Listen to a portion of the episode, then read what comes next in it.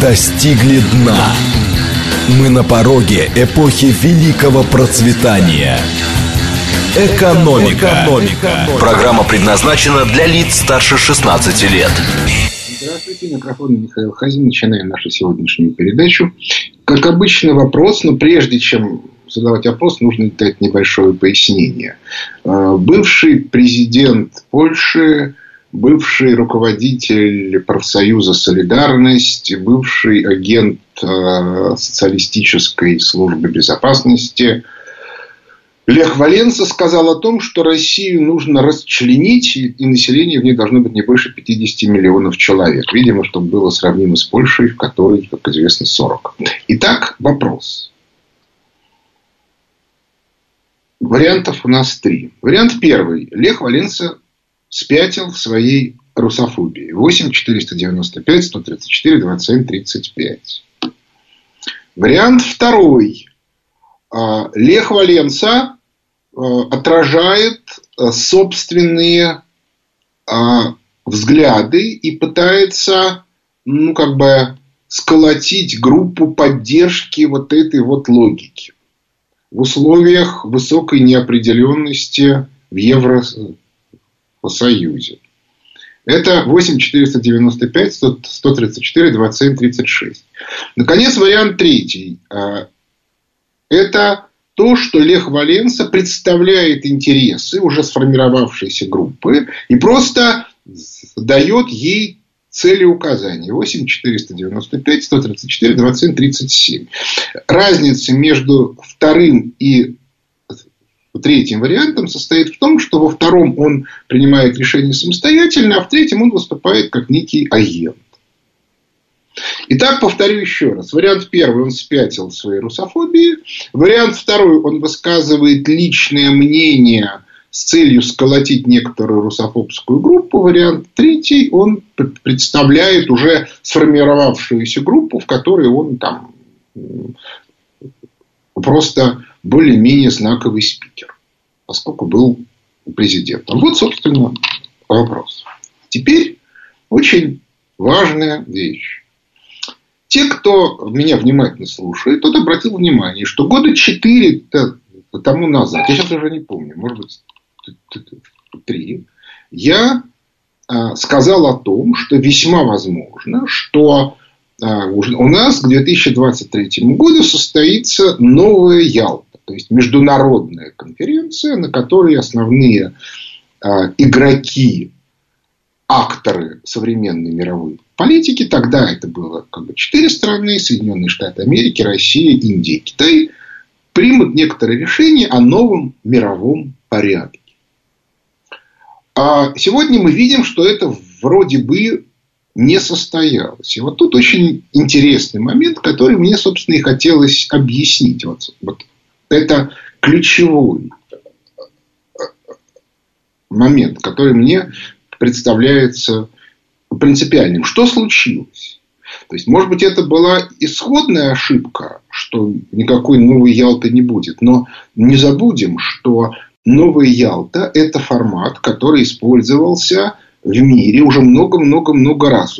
От Вестфальской конференции до, соответственно, Венского конгресса, Э, Берлинской конференции по итогам Крымской войны, которая была всеевропейской, потом, соответственно, Парижская конференция по итогам а, Первой мировой войны, ну и, наконец, тройка Тегеран, Ялта, Потсдам по итогам Второй мировой войны. То есть, это обычная практика.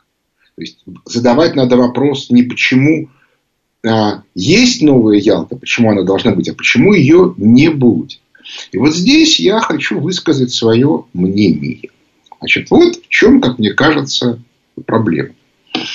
Ну, давайте мы для начала остановим голосование и посмотрим на результат. Результат получился очень интересный. 24% считают, что Лех Валенса спятил в своей русофобии. Всего 9% считают, что это его личное мнение.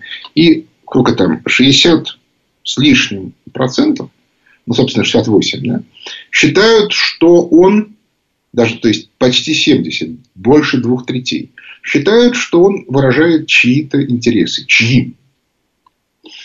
И вот тут нужно ответить, что пошло не так. Значит, я напоминаю, что э, происходили некоторые, что Трампу, который хотел с Путиным встретиться и договориться, договориться не, не дали. Как бы те силы, которые там условно называются глубинным государством. И после этого у Трампа начались проблемы, он как бы так и не смог разыграть свою внешнеполитическую карту. Зато ее а, смог разыграть Байден, который вначале провел сложные беседы с Путиным. Потом, соответственно, состоялась встреча в Женеве. Я, я напоминаю, 9 мая 2020 года Путин сказал о том, что... 20 -го? Да, 20 -го. А, как сказать, свои... А на Красной площади сказал наши условия по встрече с Женевой в Женеве. Эти условия были приняты, встреча в Женеве состоялась. И вот после этой встречи, казалось бы, все должно было так стремительно нестись к Новой Ялте. Вопрос, что произошло? Что случилось? Мое объяснение следующее. Экономическое положение дел в западном мире оказалось сильно хуже, чем они рассчитывали. То есть выяснилось, что те обязательства, которые они на себя взяли, и те, ну, как бы скрепы, которые они имели в виду, ведя переговоры с Путиным. Про переговоры с Си и там с Индией я говорить не буду, хотя там тоже есть сложности. Напомню, что идея включить Индию э, в блок, похожий на Аукус, но только по а, северо-восточному, так сказать, фасу Индо-Тихоокеанского региона не получилось. Индия отказалась сразу, а, а Япония отчаянно сопротивляется. И, как мы видим, даже вот там происходят разные эксцессы, возможно, с этим связаны. Так вот, в чем весь вопрос? Дело в том, что западным миром очень долго руководил западный глобальный проект. То есть, иными словами, элитная группа связанные с международными финансистами, транснациональными банкирами.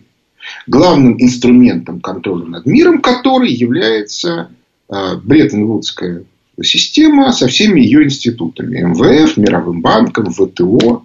Ну и как бы вот э, всеми дочерними структурами. Как мы, как, как, как, как мы сегодня понимаем, туда ходит Всемирная организация здравоохранения и еще много кто. Значит, всякие суды, как бы независимые международные, всякие кривозащитные организации и т.д. и т.п. И эта система оказалась в сильно более худшем положении, чем они рассчитывали. То есть, иными словами, они не могут продолжать те договоренности, которые у них были с Россией, Китаем и Индией, потому что они не смогут держать ситуацию. Это как э, Николай II уже там с 16 года, он пытался сохранить свои обязательства перед Антантой, но уже было понятно, что ресурсов у него на это нет. И мы видим, что в 18 году западный глобальный проект потерпел поражение в Лондоне. Пришел Джонсон, который был представителем а, элиты Британской империи, которая потеряла политическую власть э, в Лондоне в 1936 году. Мы видим, что в 16 году они проиграли в США, но в 20-м сумели взять реванш.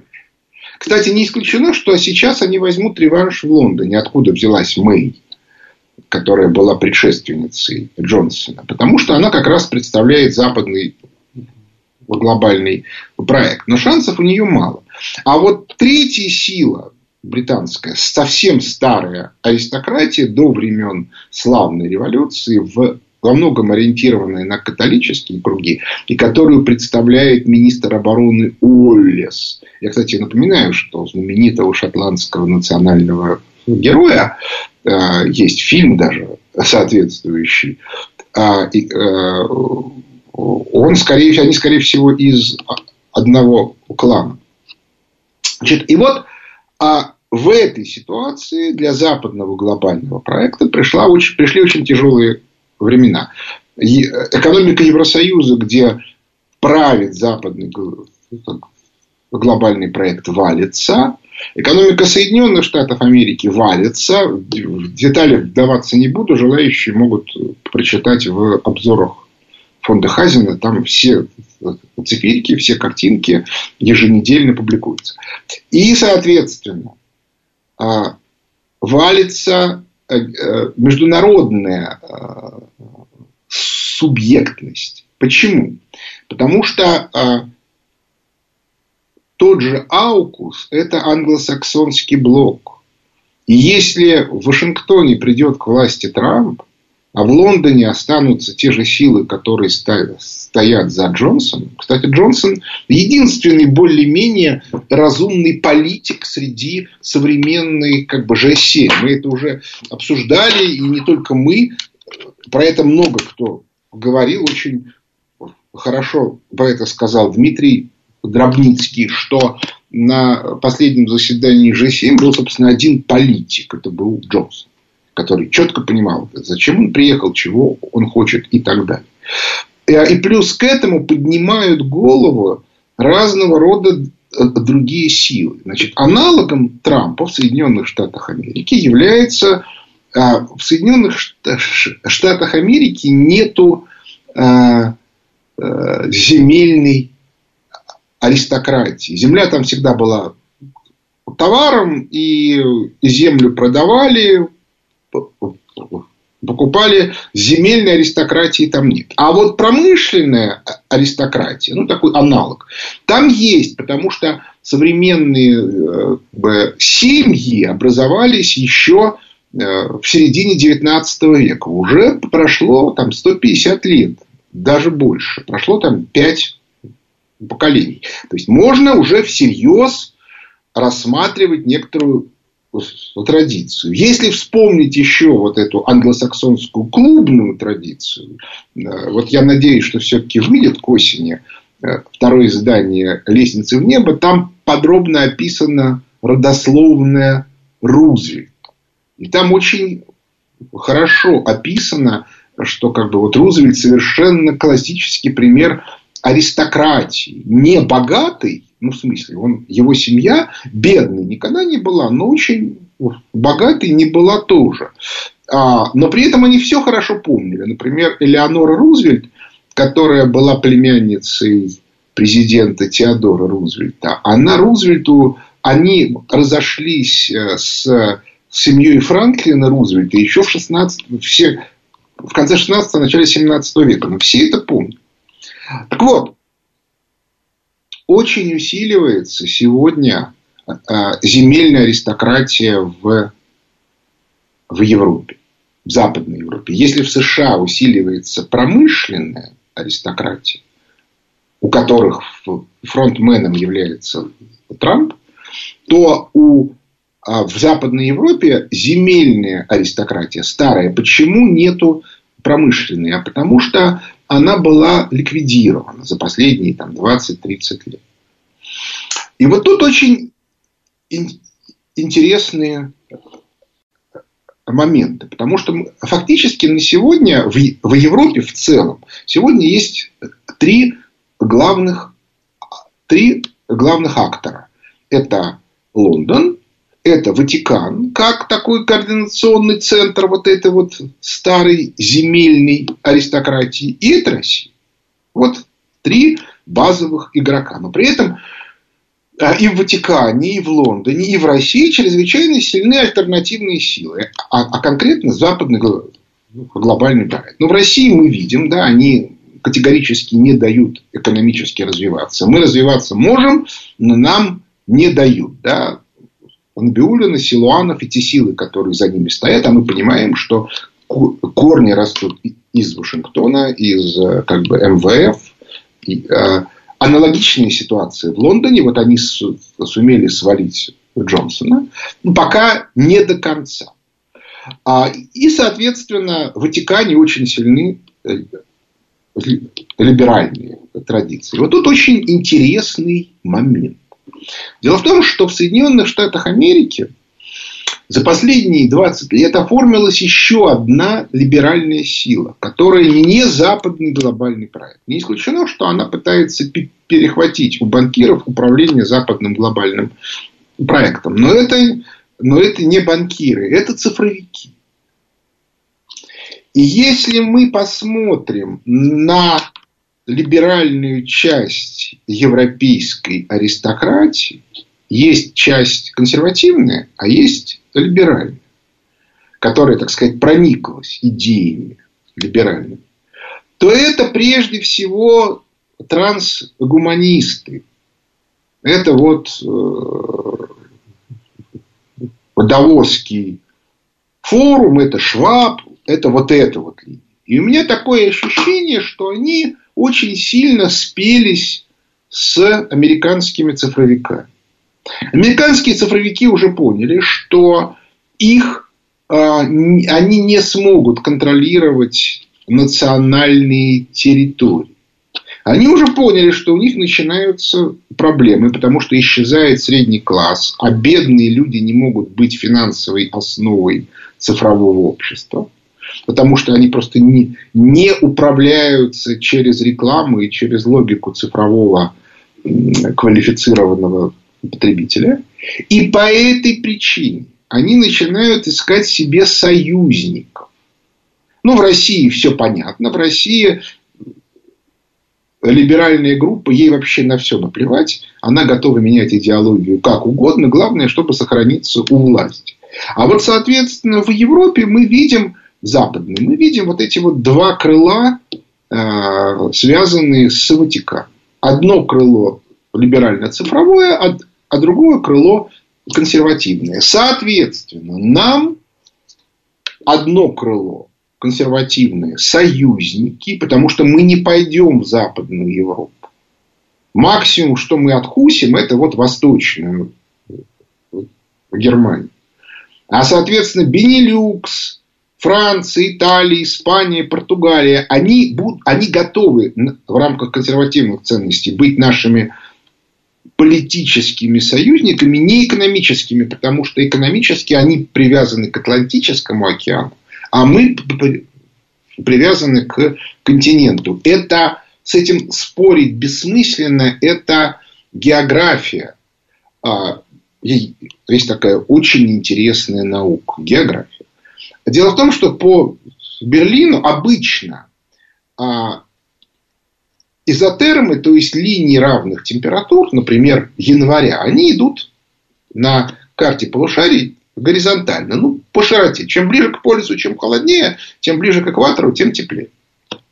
Средняя температура. А в Европе из-за того, что на севере Средиземное, а на севере Гольфстрим, а на юге Средиземное море, там изотермы вертикальные. Они идут по меридианам. Чем западнее, тем теплее. И, и влажность выше. Поэтому урожай лучше. Чем восточнее, тем, значит, э, суше и холоднее. И нулевая изотерма января проходит по Берлину. Это, ну, дальше она утыкается в Альпы, и тут она делает такой крюк. А, и, и это единственное отличие Западной Европы от Восточной. То есть то, что восточный меридиана Берлинского естественным экономическим образом идет вот туда, на восток, к центральноевропейской равнине. Все, что западнее, это Атлантика. Все попытки изменить эту модель ни к чему не приводят. Польша развивалась на восток и на юг, потому что она расположена восточней, и ее так постепенно отжимала Германия, но, в общем, отжимала с трудом, потому что уже в, в Берлине жили славянские племена. Валапские славяне. До сих пор в Восточной Германии имеется несколько деревень, где говорят на славянских языках. Осталось еще немножко. Так вот, а весь фокус состоит в том, что уже всем понятно, что в результате э, будет раздел мира на и, и в Европе тоже. И очень интересно, как он произойдет. Так вот, уже понятно, что не сложилась модель новой Ялты в том виде, в каком она виделась в 2020 году. И не из-за нас, а из-за того, что экономическое падение Запада, западного глобального проекта оказалось быстрее, чем все ожидали. И по этой причине возникла замечательная идея. Э, мне эту идею рассказала Карина Георгян. А, и, в общем, я пришел к выводу, что, в общем, она права. У нас же есть новый формат. Поскольку игроков стало больше, сильно больше, появился Трамп, который игрок, но который пока никем не представлен. Появились вот эти вот земельная аристократия Западной Европы, которая тоже пока никем не представлена. Ну, разве что Орбан. Что надо расширить вот эту вот новую Ялту. И идея, высказанная Кариной Геворгян, состоит в том, что надо попытаться организовать еще не Ялту, а Тегеран-43 на базе Ж-20 в Индонезии. И тогда, может быть, будет значительно более интересный разговор. Да, разумеется, представители а, либерального мира, то есть страны Западной Европы и нынешних Соединенных Штатов Америки, потому что до выборов, насколько я понимаю, состоится G20, оно будет в октябре, а, а выборы в начале ноября в Соединенных Штатах Америки. Но в, Великобритании уже будет понятно, что к чему. И можно будет поговорить о, как бы, не о, о содержании новых правил, а поговорить о том, как будет организована, скажем, в следующем году новая Ялта. Потому что уже абсолютно очевидно, ну почти, что этой осенью радикально изменится картина экономического мира. То есть уже есть серьезные основания считать, что будет обвал на рынках, на финансовых. Желающие могут, опять-таки, читать обзоры фонда Хазин. Сегодня в 10 вышел, вышла английская версия нового обзора. А, а сам обзор на, на русском языке вышел в субботу утром. Так вот, есть еще одно обстоятельство, о котором я тоже говорю, что поскольку сегодня кадровые лифты во многих странах мира контролируются либеральной командой, вот то самое глубинное государство, у них начнутся очень большие проблемы. И это означает открытие новых кадровых лифтов. И к этому надо всем готовиться. Причем многие окажутся в игре даже помимо их воли.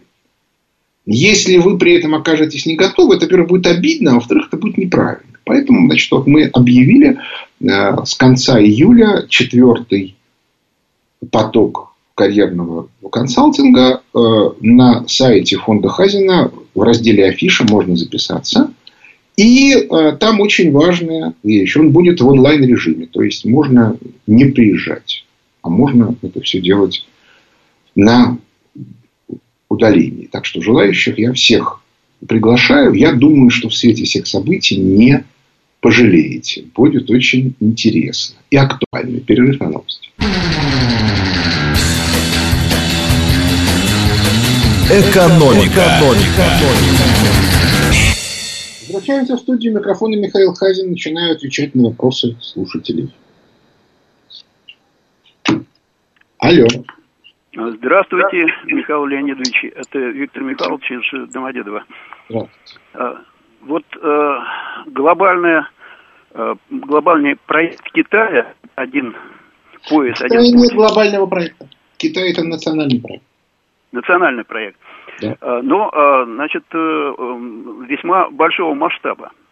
А, им, Китаем, вложено в этот проект порядка от 600 до э, миллиарда долларов до триллиона. разнятся данные. 600 миллиардов до триллиона. Угу. Так вот, э, он планировался, по моему мнению, в расчете на поставки из Китая продукции в Европу. Но Европа в последнее время значит, э, деградирует э, в экономическом плане. И э, как вы считаете, этот проект э, провален Китаем или он будет модернизирован и как-то э, видоизменен? Да, я думаю, что он провален. А, дело в том, что я бы даже дело даже не в том, что Европа, да, разумеется, э, Великий Шелковый путь это коридор в, в Европу. Китай хотел вернуться к логике э, двух тысячелетий, когда из Китая шли в Европу товары, а Европа платила золотом и серебром. Но есть еще одно обстоятельство. Дело в том, что Китай использовал э, внешние э, инвестиции как способ э, стерилизации избыточной денежной массы. Я не буду сейчас про это рассказывать, я про это рассказывал. Э, нынешняя ситуация привела к тому, что Китай резко сократил свою внешнюю активность, именно инвестиционную. И не только потому, что стало понятно, что пробивать канал в Европу бессмысленно, потому что в Европе будет нищета, но и потому, что Китаю в условиях предстоящего кризиса будут нужны деньги. Это реально поддерживать жизненный уровень населения. И по этой причине они стали очень сильно менять свою политику. Если говорить о, так сказать, экзистенциальных причинах всего этого, то они состоят в следующем. У Китая нет мягкой силы. Китай это не глобальный проект. Что такое глобальный проект? Это идея, которую можно предложить любому человеку. Ну, то есть, вот как работает ислам, как работает православие, как работает коммунистическая идея, красный глобальный проект, как работает западная идея. Приходи к нам, принимай наши ценности, и ты будешь счастлив. Ну, тут есть варианты. Один вариант будешь счастлив ты, вариант другой, будут счастливы твои дети, э, вариант третий, ты будешь счастлив на небесах, вариант четвертый, тебе придет счастье прямо здесь, прямо сейчас. А, но это все равно обращение к любому человеку. У китайцев нету такого позыва, потому что что им надо сказать? Становись китайцем, но сами же китайцы говорят, ты не китаец. Ну и как? Поэтому единственное, что они могут, они могут предложить деньги. Да, поддерживай нас, потому что мы даем тебе деньги. Но этот механизм работает только до тех пор, пока ты даешь деньги. Или пока кто, кто-то не даст больше денег. Или еще там по каким-то причинам. Вот это вот очень важная штука. Был один случай в истории Китая, империя Тан, которая сумела сделать а, как бы, вот глобальный проект, вот эту вот мягкую силу. Император империи Тан был одновременно Каганом Великой Степи, и базовая идеология Китая тогда была построена на идеологии несторианских общин, то есть христианской, Центральной Азии. Пресловутое государство пресвитера Иоанна европейских средневековых хроник. Так вот, а, вот тогда, да, они сумели. Нужно при этом понимать, что ислам не может взять Китай, потому что с точки зрения китайцев ислам это ну, как бы более низкое по уровню. Китайцы мусульман не уважают. А, они пытались играть с, с католичеством, но это закончилось целой кучей разных неприятностей. XIX веке, в том числе э, опиумными войнами. Поэтому единственное, что остается, это вот брать какую-то христианскую конструкцию. Что они будут делать, я не знаю. Я им там некие советы дал, но посмотрим, как они на это отреагируют. По этой причине я считаю, что Китай ждут очень тяжелые времена. Это не значит, что Китай перестанет быть великой державой. То есть это возможно теоретически, но так же, как, как бы это возможно в Соединенных Штатах Америки. Это будет такая гражданская война, что эта страна выпадет. Но как бы, будем надеяться, что этого не произойдет. А, а вот Евросоюз выпал, да, вот все. Ни Евросоюз, ни отдельные его члены великими державами быть не могут. Ну вот единственное, кто пытается рыпаться, это Лондон. Следующий вопрос. Добрый а день, Михаил, Михаил Иванович. А, значит, в добавление к вашему хотелось бы сказать, что идея, зовут что мы попадем как? рай... Скажите, как вас зовут? Да, и откуда? Я сказал, Михаил Иванович. А, Михаил Иванович, я понял. А откуда Сейчас вы? слышали, что я сказал? А, да. Откуда вы? Я говорю, из Москвы. Идея, что мы попадем в рай, нам уже была предложена недавно. Но я э, основное хотел у вас спросить. Не допускаете ли вы, что новая Ялта может превратиться в новый Брестский мир? А почему? С чего вдруг? А с чего вдруг новая Ялта? Я, я об, об, объяснил. Откуда взялась новая Ялта, я объяснил. И, собственно, не только я, но и Путин, который сказал, что старого порядка больше не будет, а будет новый. А нового пока нету. Значит, желательно, имеется два варианта. Либо кто-то всех победит и навяжет всем новый порядок, либо все встретятся и договорятся, каким будет новый порядок. Я склонен считать, что на сегодня человечество немножко более разумное, чем, чем раньше. Поэтому, ну потом мне, мне лично больше нравится встретиться и договориться, чем устраивать грандиозную войнушку. Я считаю, что так лучше. Следующий вопрос. Добрый день, Михаил Леонидович. Мария Николаевна, Москва. Э, я э, обратил внимание на, на, во время вашего выступления на такую фразу, которую вы, в общем-то, э, не расшифровали, что к концу года значит, вот эти ускоряющиеся процессы кризиса в экономике мировой достигнут очень серьезных степеней, ну, значений, большого объема. Скажите, пожалуйста, вот если рассуждать в терминах деиндустриализация, рост безработицы, резкое снижение общего объема э, производства товаров э, народного потребления и производства питания. Вот если в этих терминах хотя бы, что это будет? Вы можете как-то обрисовать эту картинку? Спасибо. Ну, смотрите, значит, дело в том, что, во-первых, на сегодня вот мой последний обзор называется «Приближение точки бифуркации». То есть э, будет, станет понятно, скорее всего, к осени, пойдет ли кризис и дальше по инфляционному сценарию, или все-таки его затащат в дефляционный. А это ближайшие 5-8 лет. То есть тут имеются варианты.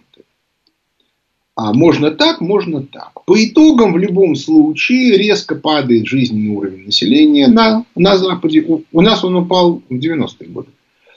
А, я сейчас говорю не про нас, потому что у нас есть шанс перейти к экономическому росту, но для этого нужно отказаться от либеральной экономической политики. А, а что касается Запада, то там э, уровень жизни падает в два раза, может быть даже в два с лишним раза. Исчезает средний класс. С исчезновением среднего класса исчезает целая куча институтов. Я, кстати, совершенно не уверен, что социальные сети и вот э, цифровые гиганты в том виде, в котором они сейчас существуют, останутся. Не исключено, что они будут так или иначе национализированы. То есть они станут инструментами государственной политики, а не частной. Это принципиально важно. Это уже и сейчас постепенно происходит, но связано это с тем, что э, цифровики пытаются захватить контроль над государственным аппаратом, а тут произойдет обратное процесс. Ну, посмотрим. Я тут пока ничего сказать не могу, потому что если они доведут дело до обвала, ну вот, скажем, этой, этой осенью, а до обвала в финансовых рынках, то все накопленные ресурсы, а также все возможности по дополнительному получению денег для цифровых гигантов, они во многом закроются. И, и, и будут ликвидированы. И по этой причине может оказаться, что они станут убыточными, ну, потому что поддерживать инфраструктуру очень дорого стоит. А, не берусь вам сказать. Я не настолько хорошо знаю, как они устроены внутри, какое у них количество слабых мест. А они про это не, не говорят, гады. А, и и дальше, если говорить о конкретных обстоятельствах, то есть, грубо говоря, сколько будут тратить на еду, сколько будут тратить на одежду и так далее, это уже модели.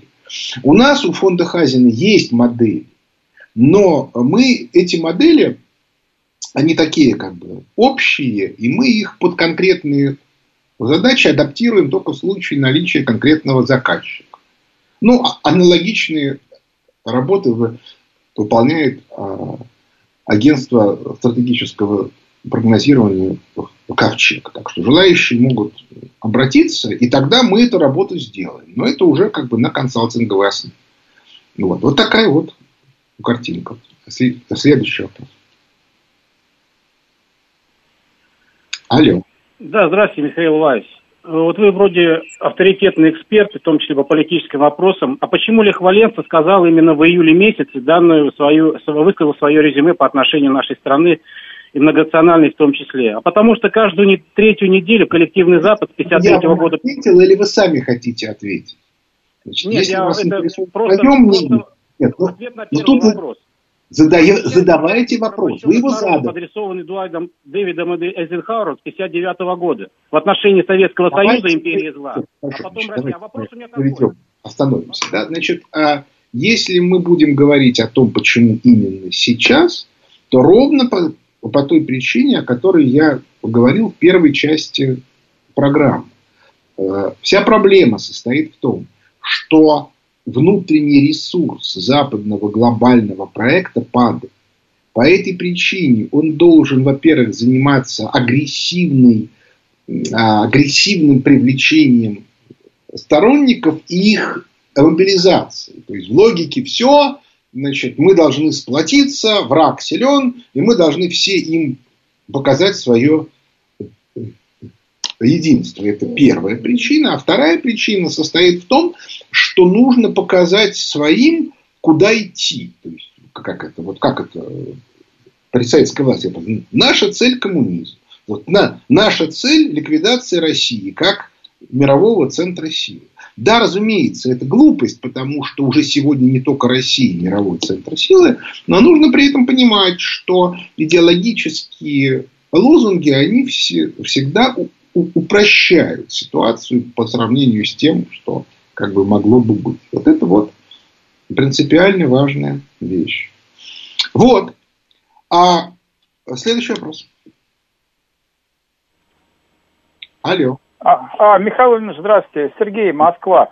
Скажите, пожалуйста, как вот по вашему мнению разрешится ситуация вот с этим Каспийским трубопроводом из Казахстана? То есть э, смогут ли наши нагнуть Такаева или как, это чревато какими-то там другими последствиями, то есть для нас не, не очень хорошими? Ну, Такаев уже, по-моему, сказал, что он зря, что все это зря. Но вы, но вы, вы поймите, это же не просто так. Скорее всего, это связано с, резким усилением английского влияния и турецкого турки там уже издали новые учебники э, истории, в которых э, казахским школьникам будет объясняться э, история Средней Азии и Великой Степи с точки зрения единства тюркских народов. Беда состоит в том, что в рамках современной экономики единства тюркских народов быть не может. Потому что у них нету а, как бы экономической базы. Вот вы, вы поймите, в чем вся проблема тюрок. Если вот сейчас воссоздать, скажем, тюркский гаганат 7 века, такой как бы предшественник империи Чингисхана, очень большой, да, как это, от моря до моря, от Средиземного моря до Тихого океана то в этой ситуации, а кто там будет главный? Тюрок много. Кто там главный? Понятное дело, главный тот, у кого основные финансовые потоки. У кого основные финансовые потоки? У Казахстана и у Узбекистана. Ну, потому что у них нефть и газ. Казахстан и Узбекистан, ну, еще не, не, немножко вот Туркмения. Они немедленно, ну, но она очень маленькая, там очень мало населения. Они немедленно задаются вопросом, а турки тут при чем, которые в Турции живут? Говорят, ребята, потом вы меня простите, вы этнически, ну, как бы частично греки, криптогреки, криптоармяне. где у вас как бы чистоты тюркской крови нет. Понимаете, традиция есть. То есть в этой ситуации создать, воссоздать великий Туран невозможно. То есть это может сделать турецкая армия силой. Но тут тоже есть вопросы, потому что в Турции, конечно, 80 миллионов человек, но в Казахстане 15, а в Узбекистане 35, а 15 плюс 35 это уже будет 50, ну там еще кое-чего. И Китай еще тоже ушами не будет хлопать. То есть мы видим, что картина на самом деле очень сложная. То есть у, у Эрдогана есть некоторые мысли на этот счет. Но мысли это мысли. А 110% инфляции промышленной это 110%. По этой причине я склонен считать, что то, что сегодня происходит в Казахстане, это попытка, причем негодная, в том смысле, что они поспешили. В реальности они могли бы переходить к такого рода действиям там, через 10-15 лет, но не сейчас. А это, это связано с тем, что нужно оказать максимальное давление на Россию в нынешней ситуации. Но, скорее всего, ничего не получится. Вот у меня ощущение вот такое. То есть, это не значит, что мы не должны на это обращать внимание, и мы должны как бы, давать по рукам разного рода вредителям, но при этом вот все сильно более сложно. Следующий вопрос. Алло. Алло, здравствуйте. Вот. вот у меня такой вопрос. Почему вы не рассматриваете вариант, о котором мечтает Зеленский? То есть развязать мировую войну. Тогда по принципу домино Россия потеряет до 100 миллионов человек, Европа и Америка 500 миллионов. На плаву останется Китай или Индия. Простите. Такой вариант вы не рассматриваете? Простите, а я, уж извините, конечно, а кто будет участвовать в этой мировой войне сегодня? Сегодня Европа, Америка, принцип домино, там срабатывает случайность. Европа это абстракция. Кто-то НАТО, должен пойти. Они совершенно не готовы это делать. Они это делать не готовы. Потому что у них нету армии. Соединенные Штаты Америки тоже не готовы. Они это прямым текстом говорят. Они могут устраивать полицейские операции в стиле Ирак или Афганистан. Вести долгую войну Соединенные Штаты Америки сегодня по экономическим причинам не могут. Тут просто даже разговаривать не о чем. По этой причине разговор вот в этом э, как бы, ключе бессмысленный. Некому. Да? Китай он не решается осуществить операцию на Тайвань, в которой он почти наверняка победит, но боится.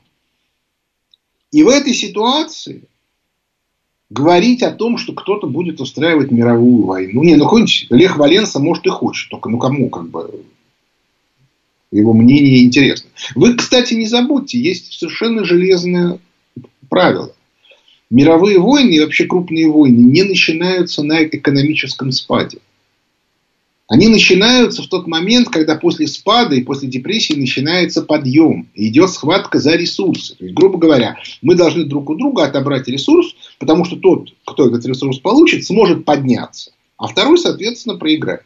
Вот это принципиально важная вещь. На подъеме. Обратите внимание, да, какая-нибудь война за испанское наследство. Кто воевали?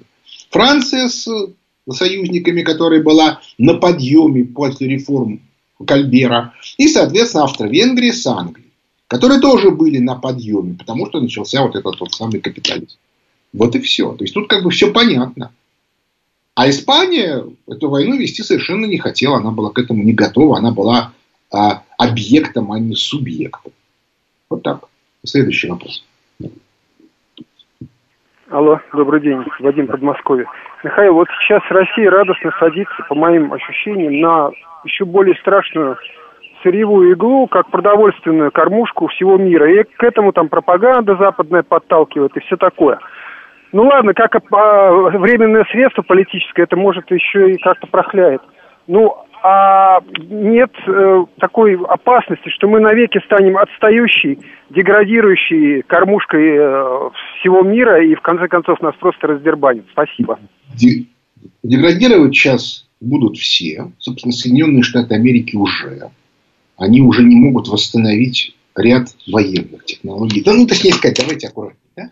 Любую военную технологию, в которую можно ткнуть пальцем, они сегодня могут восстановить. А вот полный спектр технологий они восстановить не могут, потому что экономики не хватает. А дальше. А, мы, как только мы откажемся от либеральной экономической политики и начнется экономический рост, появится внутренний спрос. И у вас немедленно начнется то, что называется научно-технический прогресс. Он и сейчас идет, кстати. Но он идет по советским лекалам, то есть из бюджетных денег. А надо, чтобы он развивался самостоятельно. Пункт третий, то, тоже очень важный. Он состоит в том, что мы можем расти на фоне падающего Запада. И по этой причине очень многие технологии и люди, их носители, побегут к нам, потому что больше им бежать некуда. То есть, грубо говоря, у нас они смогут что-то сделать, а там в мире они этого сделать не смогут. Вот. Ну и последнее. То, что мы будем экспортировать продовольствие, это инструмент, с помощью которых мы будем поддерживать наших союзников. Например, арабские страны. Потому что мы не будем им продавать зерно по так называемым мировым ценам, которые как бы западник, западными банками контролируются мировые рынки, и цены можно поднимать как угодно высоко. Вы, вы, вы посмотрите, что сейчас происходит в, э, в западной Европе. Свои же собственные спекулянты наш дешевый газ разгоняют до бешеных цен и из людей выкачивают последние копеечки. Это они выкачивают, это не мы делаем, это они делают. Ну и как вы хотите в этой ситуации? А мы своим союзникам будем продавать по фиксированным ценам вполне прилично. В общем, я хочу сказать, что э, совершенно невозможно оценивать э, как бы, геополитические процессы отдельно от экономики. Именно по этой причине я и рекомендую всем подписываться на обзоры фонда Хайзена, поскольку я там очень подробно объясняю, почему в, в аналитической части, почему совершенно невозможно поддерживать э, вот эти вот старые политические модели геополитические в рамках текущей экономической ситуации. Почему уже нету ресурсов? Это первое. А а второе, надо отдавать себе отчет, что приходят новые модели, как экономические, так и геополитические. Их нужно обсуждать.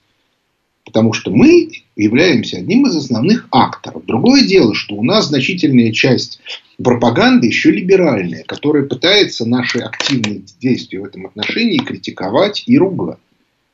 И нам нужны новые люди. Опять-таки, поэтому карьерный консалтинг 4. Вот в чем вся штука-то. Мир меняется, а большая часть людей это видят с большим опозданием. Это нормально, так всегда бывает. Но надо себя к этому готовить, к тому, что мир меняется.